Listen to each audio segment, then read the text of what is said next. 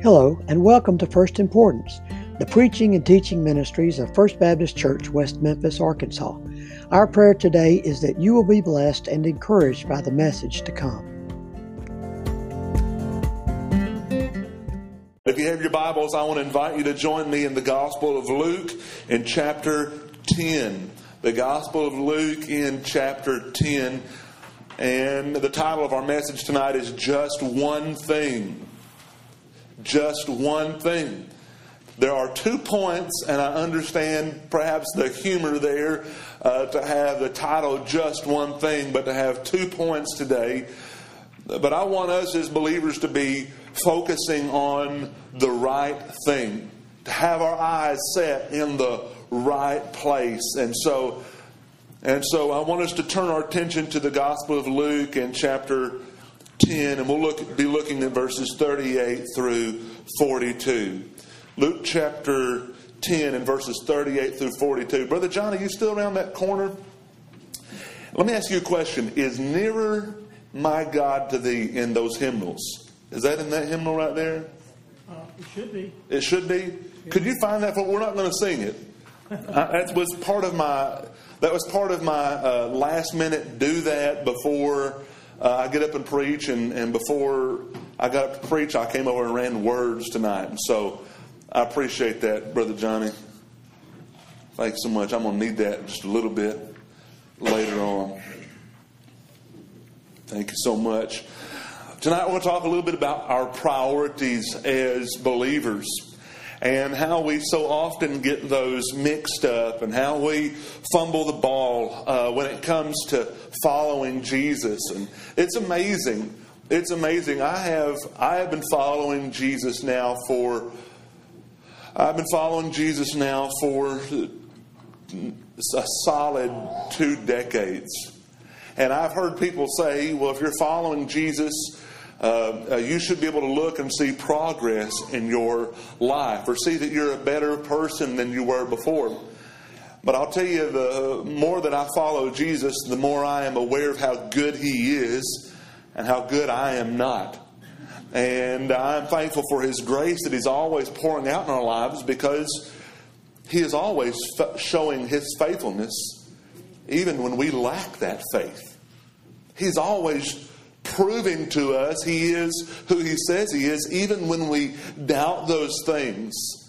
Even when we're prone to wonder, our God is a God who forgives us. Can you imagine the statement that we read in 1 John when the Bible tells us that if we confess our sins to Him, He is faithful and just to forgive us of our sins and to cleanse us from all unrighteousness? Can you imagine how wonderful that is? That we who were once enemies can now call him Abba, Father. We can call out to him. That we, frail children of dust who had rebelled against him, could be called his children, and that we can even come before his throne boldly to make requests known before him. I mean, we have a gracious God, but you'll find, I think, if you're like me, you get it wrong a lot more than you get it right. And your priorities get shifted and taken off of where it should be. And that's really the essence of our passage tonight. Our passage that we're going to read tonight and study has often been used uh, by preachers, and, not necessarily incorrectly, uh, but has been used to talk about the differences in, in the way that we uh, serve the Lord. Uh, you're going to hear, are you a Mary or are you a Martha? And there are certainly truths in the fact that God has gifted us into different areas. Uh, but this is not a passage about different personalities and how people with different personalities and gifts come together and serve the Lord. This is a passage about really an admonition of Jesus, a correction to the person who thought they were doing the right thing that there is really only one thing that is important. If you have your Bibles, Luke chapter 10, beginning now in verse 38, hear now the word of the Lord. Now, as they went on their way, Jesus entered a village, and a woman named Martha welcomed him into her house. And as she had a and she had a sister called Mary who sat at the Lord's feet and listened to his teaching. But Martha was distracted with much serving. And she went up to him and said, Lord, do you not care that my sister has left me to serve alone? Tell her then to help me. But the Lord answered her, Martha, Martha, you are anxious and troubled about many things, but one thing is necessary. Mary has chosen the good portion which will not be taken away from her. Would you pray with me, please? Father in heaven, as we come to your word, uh, your people do not need the opinions of someone who is, uh, for many of my brothers and sisters here, I'm, I'm their junior. I, I've lived less life. I have less wisdom. We don't need a word from Josh. We needed a word from Jesus. And so we come to your word and we ask, Lord, that you speak to us. Father, that you, by the power of your Holy Spirit, il- illuminate the truths of this, your word, into our lives that we wouldn't take it out of context. Lord, prevent me from saying the things that I shouldn't say.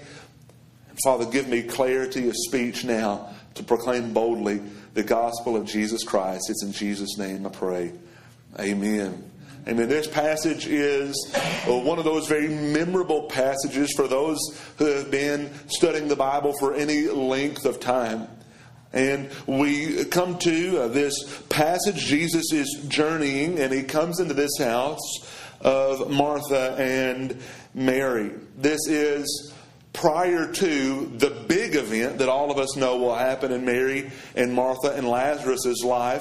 In a, uh, it's not recorded in the Gospel of Luke, but in John chapter 11, we read that uh, after this it takes place, uh, I don't know the exact amount of time, Jesus will raise Lazarus from the dead. So this all takes place before that. And Jesus is going to teach us a wonderful truth here about what is important and what is priority for those of us who are believers and how we are to serve Him. And before we look at that one thing, I want us to look at the person who got it wrong, and then we'll look at the person who got it right. First of all, I want you to look in verse 40, and I want you to notice distraction. Distraction. Martha was distracted in verse 40 with much serving. Now, let me ask you a question. Was Martha doing a good thing? Yes. Hey, by the way, this means yes. This means no. I'm not asking for amens, hallelujahs. I just want to know that you have a pulse tonight. So shake that head, yes. Shake that head, no. Martha, of course, was doing a good thing. She was serving. And you know, friends, I think that a lot of times uh, we as uh, church people get caught up in serving and we forget who we are serving. And that's really what's happening with Martha here. The object of her worship, not the avenue of her worship, but the object of her worship here is her own ability, her own work. And so she is serving. She becomes distracted. Now, the problem is not the serving itself. You see, uh, uh, people in the church should serve. By the way, God has gifted you uniquely. And He has put you in this body of believers at First Baptist Church, West Memphis. And for you to sit on the sidelines or sit on the pew and to not contribute in serving in the church is a tragedy. God designed you special. He, uh, uh, in your new birth, He gave you special gifts that that help the church, of course we ought to serve. This is not this is not a lesson about not serving, but serving became a distraction. I know that for many people who are in the ministry, for many people who are preachers, they become distracted by the service. I heard a pastor say one time, pastors, be very, very careful. Be very, very careful with God's church because your relationship is with Him. He's betrothed the church to one person, and it's not to you, it's to Him. We want to be careful as we serve to not let the serving be what we worship. Look at all the things that I'm doing. You should be serving. There are some people in the church who've never learned to say no. And there are times, I know, like if, if Brother Billy, when we're in here, he would say, Don't say it, don't say it. Because children's ministry always needs our help. There are times where you have to say no. Service or serving is not the object of the worship. You see, Martha had become distracted by her work. She had become distracted from the real joy and the presence that was in the room. She was distracted with much serving. And she went to him, the Bible says, and said, Lord, do you not care that my sister has left me to serve all alone? Does she sound a little frustrated? Can you hear the I can hear the tone and I don't speak Greek, okay? I read a little bit of it. I can hear the tone. I can hear the tone in her voice. Is it not bothering anybody else in this room that I am doing the work? That I am the one shouldering this burden? Tell her then to help me. Now she's turned her eyes to Jesus so that she can get accomplished what she wants to get accomplished and not necessarily what he wants to get accomplished. But look at what his response is to her in verse 41. Martha, Martha, you are anxious and troubled about many things. Her eyes are not on the prize. As we'll learn in just a few moments, the one thing that God has called really is the essence of those who follow Him. She has become distracted, and because she has become distracted, she is filled with anxiety and she is troubled about many things. I don't know about you guys, but anxiety comes easy to my flesh. When I take my eyes off the prize, anxiety would grip me and would have me distracted of the ifs and the buts and what about this and what about that. But we as God's people should not be those people who are defined by our distractions and by our, our, anxieties. Martha did not have her eyes on the prize. She was not doing the one thing that we'll come back and look at in just a moment. She's not doing this one thing. She, she doesn't have her heart in the right place. And even though she's doing a noble thing or a good thing, we might say, to help out in the room, she's become distracted and she's anxious and she's troubled. And Jesus says she's troubled about many things. You'll find, friends, that when your eyes are off of the essence of what we're called to do as believers, that we'll learn in just a moment, you will find that you'll be gripped with anxiety. But what about this world? What about the things that are going on? the ifs, the what ifs. Remember Peter walking on the Sea of Galilee? There he is with Jesus. Jesus is walking on the sea, and Peter has the audacity to say, Jesus, let me come to you. He steps out on the water. I, am telling you, I don't. I don't know what all heaven's going to be like. I know it's going to be more than enough. Being in His presence is going to be more than enough. But in my flesh, uh, it, in my in, in my limited understanding, I would love to just see this. To see this scene on the Sea of Galilee as the waves are going up and down as Jesus is walking across and to see Peter walking on the water with Jesus. As long as he had his eyes on Jesus, everything was okay. But what happened when he took his eyes off Jesus? Yeah, he began to sink. The Bible says he became afraid, looking at all the other things around him. Believers, we are at our best when we are doing this one thing that we will learn in a, in a moment. And when we become distracted and when we take our eyes off of that one thing, we find ourselves ineffective. Worried about the politics of the world or the governments of the world or the rights that we have. Worried about the world that we live in. We ought to be people who pray for uh, our government, pray for our world. We'd be active into politics and, and praying for our elected officials and, and uh, voting for people in the office who represent godly principles. Yes, we're to do all of those things, but so often believers become fretful and they become anxious about all the things that are going on around you. Uh, it would do a lot of good for a lot of the church to turn off the news. I'm just going to tell you hey, listen, it was amazing. I, I wasn't, I, I'm, I'm not saying that some of you are old when I say this. I wasn't alive in an era where there were only just three news networks. But it's amazing to me how once it was able to be monetized, all of a sudden, 24 hour news, I mean, there was enough news to cover everything.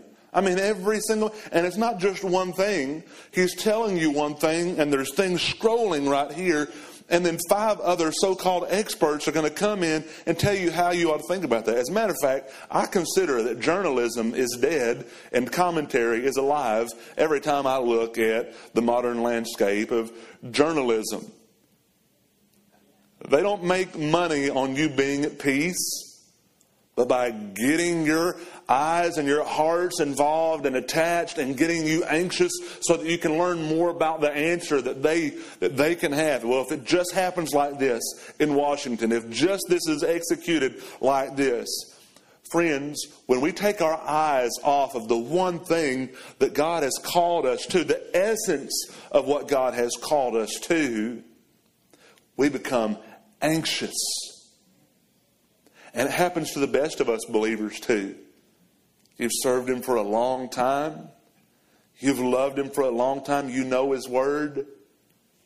And yet, something happens in your life. You hear something from the doctor. Something's going on in your family.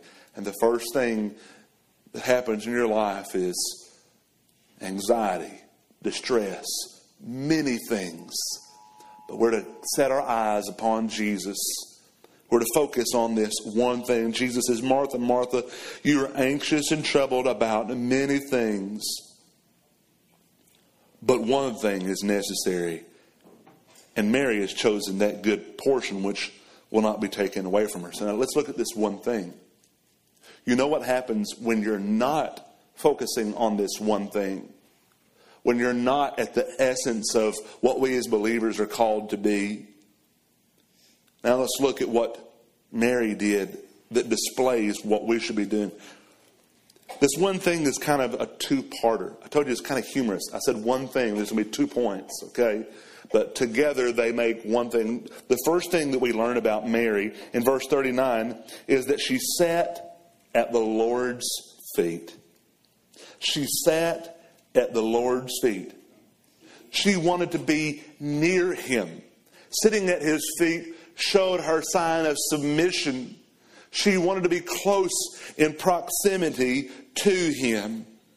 Friends, you are at your best. You are at your safest. You are at your calling as born again believers when you sit at His feet. Let me tell you, church, it ought to be the practice of every believer. There's nothing more important in your day. There's nothing more important than to spiritually sit at his feet. All day long, all day long, sitting at his feet, seeking him out in the morning, seeking him in the evening, sitting at his feet, being in submission to him. If you have your Bibles, turn over with me to Psalm in chapter 73, 73. Psalm 73,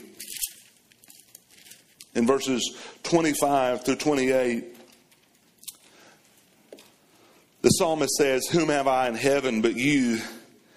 And there's nothing on earth that I desire besides you. My flesh and my heart may fail, but God is the strength of my heart and my portion forever. I mean, if we just take this, these few verses, most of us as believers fall terribly short in casting our eyes upon Him and being close to Him. But the psalmist says here, I've got no one else. I've got nothing else. There's no plan B.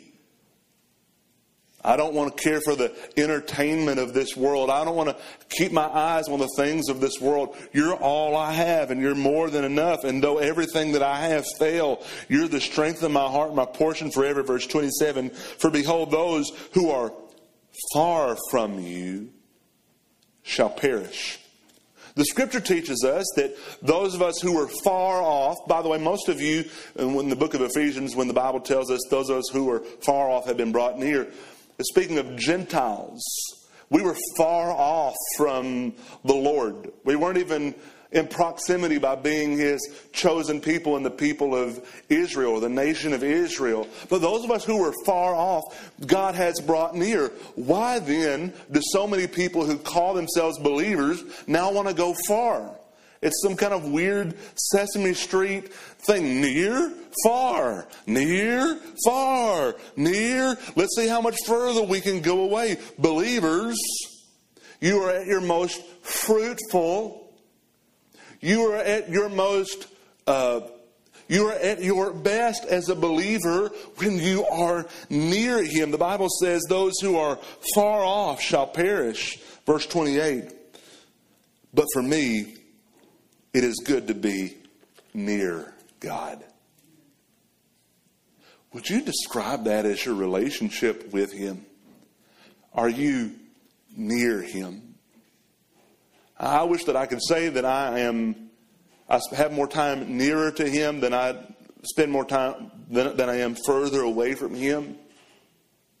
But you know, our lives are kind of up and down, up and down. But I find that in my life, the times that I'm most fruitful is when I'm near Him. The time that the fear is away. You know, uh, the last several months, really, our son has had nightmares at night, and he'd run to our room and he'd either sleep in the bed, depending on how tired we were, he'd either sleep in the bed or one of us would take him back to his bed. And so we've been speaking on verses, uh, when I am afraid, I put my trust in you. We've been talking about greater is he who is in me than he who is in the world. But still, you know, those children, when difficulties come, when they get scared, they run to where they know where it's safe. So we've been offering really incentives for our son to stay in his bed all night because it's good. Uh, uh this is probably in the scripture somewhere. It's good to get a full night's rest, okay? Amen. And so we've tried to incentivize that. And the other night, Bo came into our room. We talked about the incentive for the next day if you stay in your bed all night. He came to our bedroom about one in the morning and he looked at me and said, Daddy, I'm sorry, but I had a nightmare. What did I do? Did I kick him out of my bedroom? No. I said, It's okay, buddy.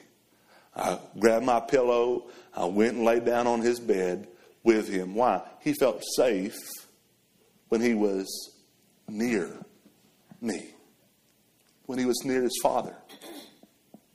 Are you afraid in this world? Do you have worries and anxieties? Take a lesson from Mary. And you don't even have to have a chair. Just pull up a seat right next to Jesus and sit at his feet. You know, you've probably heard it said, it's not what you know, it's who you know. You have probably observed in your lives people who have risen to prominence in politics or in business who had no business ascending to the position that they were in. What is that Murphy's Murphy's law that sometimes those things rise to the top? Perhaps I am an example. I'm a pastor of First Baptist Church West Memphis. I had no business being here, but just have God has placed me here as your pastor and friend. You know, but it really is true when you're near the Lord, when you're close to Him, he takes care of you. He provides for you. He meets your needs. And when you're near Him, you need no one else. I was thinking of that song, Nearer to Thee. Nearer, my God, to Thee. It said that William McKinley, these were his last words. President William McKinley, right as he was drawing his last breath, he called out, Nearer, my God, to Thee. It's also said that on the deck of the Titanic, as the Titanic was going down and people were perishing, uh, that the band stayed up on the deck and began to play Nearer, My God, to Thee. In these, wor- in these lyrics, we find uh, the, these precious words Nearer, my God, to Thee, nearer to Thee. Even though it be a cross that raiseth me, still all my song shall be Nearer, my God, to Thee, nearer, my God, to Thee, nearer to Thee. Even if it's a cross, so long as I'm close to you. There let the way appear, steps unto heaven, all that thou sendest me in mercy, given angels to beckon me nearer, my God, to thee, nearer to thee. The verse three, then with my waking thoughts, bright with thy praise, out of my stony griefs, Bethel I'll raise, so my woes to be nearer, my God, to thee, nearer to thee. Friends, take a lesson from Mary the essence of what we do as believers is just being near Him. You say you follow Jesus, how far off are you? Can you even see Him in the distance? Or are you covered in the dust that He's kicking up behind Him as He walks? Mary sat at His feet. And then I want you to see next, she hung onto His words.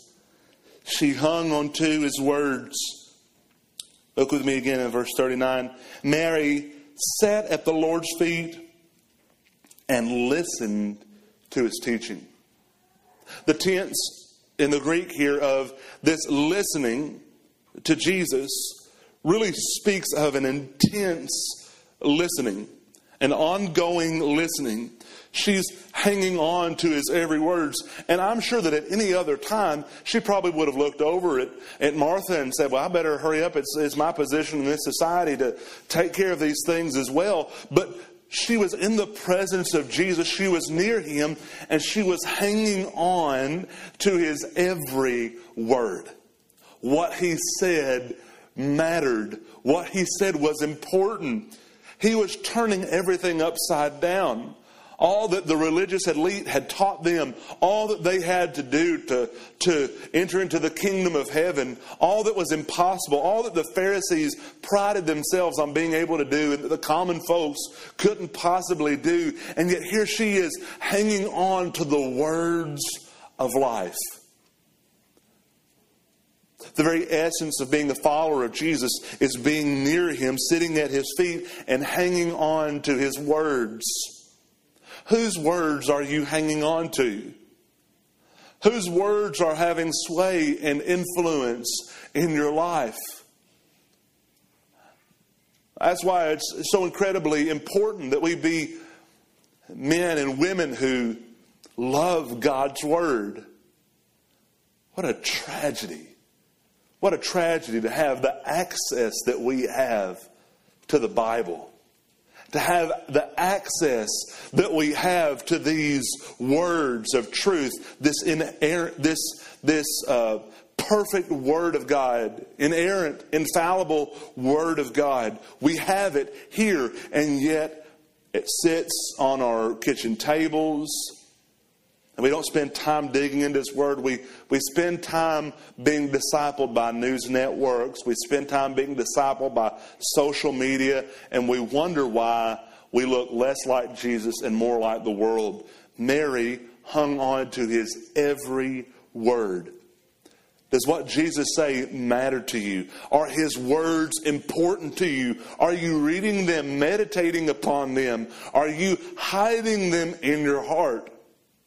We ought to be those people who are hanging on to his every word. I've talked a lot about politics and news, but it pl- applies to everything else that pours into your life. Everyone is being discipled. Everyone is. Everyone is being discipled. Believers and unbelievers, they're being discipled by something or someone. The difference between believers, what should be believers, and non believers is that we're being poured into with the words of life. That we have the light of the world. that because of our new birth, we are now salt to this world, bringing fl- flavor and perseverance and preservation. And yet, the church is discipled by so many other things. You know, it's good to read devotional booklets. I want to encourage you, uh, if you're going to read those devotionals, make sure that they are sound biblical teachers who are going to help guide you. It's good to have uh, commentaries and to read those things. But, friends, I'm going to tell you something. You have God's holy word, He has given you of His Holy Spirit. Open up His word and read it correctly. Open up His Word and study His Word and hang on to His every word. Are they important to you? I think of this all the time. I think of this very, very often. And uh, the, her name is escaping me right now, but that young Jewish girl, Corrie ten Boom, who was robbed from her house, her and her family, and put in a, in a prison and then off to a concentration camp. And before they were uh, in prison before they were taken by those wicked people. Every night, her and her family would have Bible study. Her dad would gather them around and they would have a Bible study. He would teach his children of the Bible. Corrie ten Boom tells of the first night that they were in prison before they were separated and sent to concentration camps. And instead of despair in the prison, and instead of worry and anxiety, the father gathered the kids and the mother around.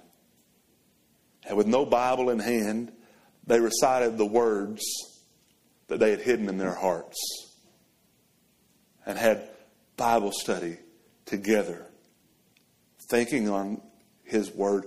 Are you hanging on to His every word? Jesus says, This is the important thing. Being near me he is the source of life and light and all good things. And as believers, I want to encourage you not to be distracted by the things of this world because you are at your most useful, you are at your most fruitful when you are sitting at the feet of Jesus and when you're hanging on to his every word. Would you pray with me, please? Father, um, we want to be those people, and we hate it when our eyes are taken off of you by the things of this world, when Satan distracts us, when our own hearts conspire against us and distract us. Lord, please give us singular vision and place next to you. Lord, let us sit at your feet and drink you in. Let us sit at your feet and read your word and study your word and have fellowship with you and study and studying your word and in prayer. Fill us with your Holy Spirit. And Lord, don't let us get far. Lord, but keep us near you. We thank you for all that you've done for us and for all that you're going to do. And we ask you continue to pour out your blessings upon us. It's in the name of Jesus we pray these things. Amen.